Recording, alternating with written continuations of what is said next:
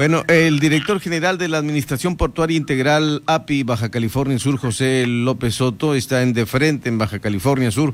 Y mire, lo agarramos nada menos y nada más que en la capital del país haciendo gestiones, trabajos de directivos allá en, la Ciudad de México. ¿Cómo está José López Soto? Gusto saludarle. Eh, igualmente, Pedro, gusto saludarte y gracias, gracias por permitirme estar ante tu auditorio y sí, confirmarte, Pedro, efectivamente nos encontramos en estos momentos en Ciudad de México en una, eh, ahora sí que en un viaje de trabajo intenso a partir del día martes de esta semana, pues cerrando las últimas negociaciones de año en estos días hábiles que están por terminar.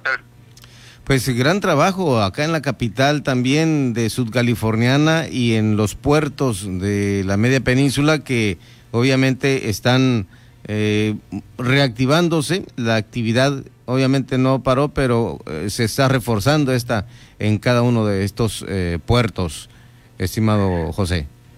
Así es, Pedro, así es. Mira, pues como bien lo comentas, estamos ya ahorita cerrando en reuniones. Tuve una reunión con la coordinadora de puertos y marina mercante a nivel nacional ya determinada y asignada por la Secretaría de Marina, la capitana de puerto, Lourdes López, eh, precisamente poniéndole al tanto de los diferentes proyectos que traemos de la Administración Portuaria Integral de Baja California Sur, a los cuales mostró bastante interés, Pedro.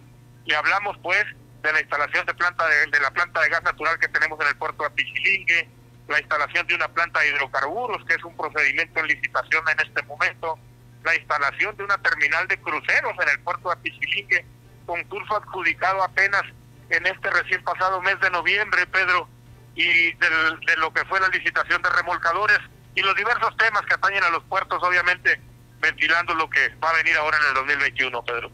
Perfecto. ¿Y la planta, cómo está? La, la, la que están acá en Coromuel ya prácticamente trabajando para ello. Así es, así es. Ahorita traemos ya un avance de un 55% en la instalación de la planta, eh, Pedro, y estaremos eh, recibiendo las primeras embarcaciones, los primeros barcos con gas natural a Baja California Sur, programados finales de febrero, principios de marzo del 2021. Ya los tenemos a un paso. Perfecto. Nos llama la atención el hecho de que Santa Rosalía, ya el gobernador eh, estuvo ahí en, los eh, viajes que se están realizando en el transbordador de Guaymas a Santa Rosalía. Y esto habla de que, pues, hay un trabajo en conjunto con la empresa que está operando el sistema de ferries. Pues Pedro, ¿qué te puedo decir? Eh, fue un trabajo muy, muy arduo que se llevó por medio de la Administración Portuaria Integral con la empresa Baja Ferry por más de seis, siete meses estuvimos afinando el proyecto para poder ver cristalizado hace apenas unos días, pues retomar de nueva cuenta la ruta de ferries entre Santa Rosalía y Guaymas como tú bien recordarás, como buen subcaliforniano y más de aquella zona, Pedro, este, un barco de la envergadura que hoy está retomando la ruta no había existido en muchos años, lo que va a permitir darle un crecimiento pues exponencial a toda esa zona. Ahora sí que los productores de Vizcaíno van a tener la oportunidad de poder, ahora sí que cruzar sus mercancías vía Sonora a un nuevo mercado que es Arizona, no nada más California, como sería la zonita, Pedro, independientemente de los beneficios de transporte turístico que vamos a tener de conectividad, ¿no? ¿Qué había pasado? ¿Por qué todo esto estaba detenido, José? Mira, Pedro, eh, te voy a dar una reflexión muy personal y, con, y con vista empresarial, que como tú sabes, son mis orígenes. Yo considero que atravesamos una etapa difícil en lo general en toda en todo el país y la península, eh, razón por la cual eh, no había sido rentable el establecer una ruta de comunicación como la que ahorita está implementando Baja Ferry.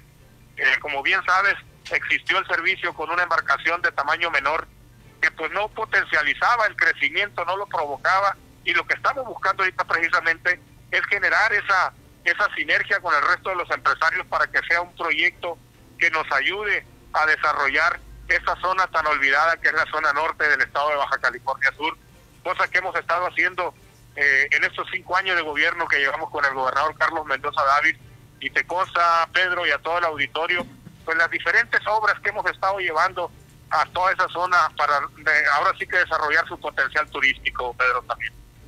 Perfecto. Los eh, puertos, estos han recibido eh, en Baja California Sur mantenimiento continuo. ¿Nos puede hablar de ello? Claro que sí, Pedro. Mira, eh, la principal característica de la Administración Portuaria Integral en Baja California Sur es tener la solvencia necesaria para la manutención de los mismos. Es decir, nosotros somos una Administración Portuaria Integral estatal, no recibimos recurso alguno de la Federación y quien esté al mando de la, de la administración debe tener la inteligencia pues de volverlo rentable. Aparte de pagar eh, todos los gastos corrientes, tenemos que tener lo suficiente para mantenerlos y tan es así que estos negocios internacionales nos lo han permitido ir más allá incluso, Pedro, con, con todo lo que tenemos. Pues en el puerto de Pichilín ya nada más estamos hablando de un avance de mayor al 75% en estos cinco años de instalación de concreto hidráulico en el mismo, la habilitación de lo que son los filtros de seguridad, los filtros sanitarios ahora con COVID y el resto de los puertos no ha sido no han sido la excepción, Pedro, y seguimos y seguiremos trabajando lo que resta eh, de esta administración que es el próximo 2021, eh, pues ahora sí que a tambor batiente trayendo mucho más beneficio para Baja California Sur con buenos proyectos portuarios en puerta que nos van a permitir seguir potencializando el crecimiento. ¿Cuál es el reto para 2021 en Administración Portuaria Integral Baja California Sur?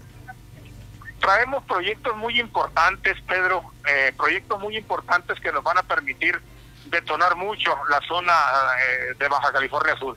Traigo dos licitaciones internacionales caminando ahorita para la instalación de dos marinas con características muy particulares. Una marina en lo que es el, el desarrollo del manguito, que comúnmente lo conocemos como el manguito ahí en la zona de La Paz, y una marina de características muy grandes en lo que es la zona de Pichilingue, que esto vendrá a dar un crecimiento mayor a ese mercado náutico que tenemos y que ha venido creciendo en todo nuestro estado, que es el arribo de esos megayates que tanto que tanto hemos visto últimamente. Ese es un reto que tenemos en puerta. Ya están los concursos caminando, ya tenemos participantes en los mismos.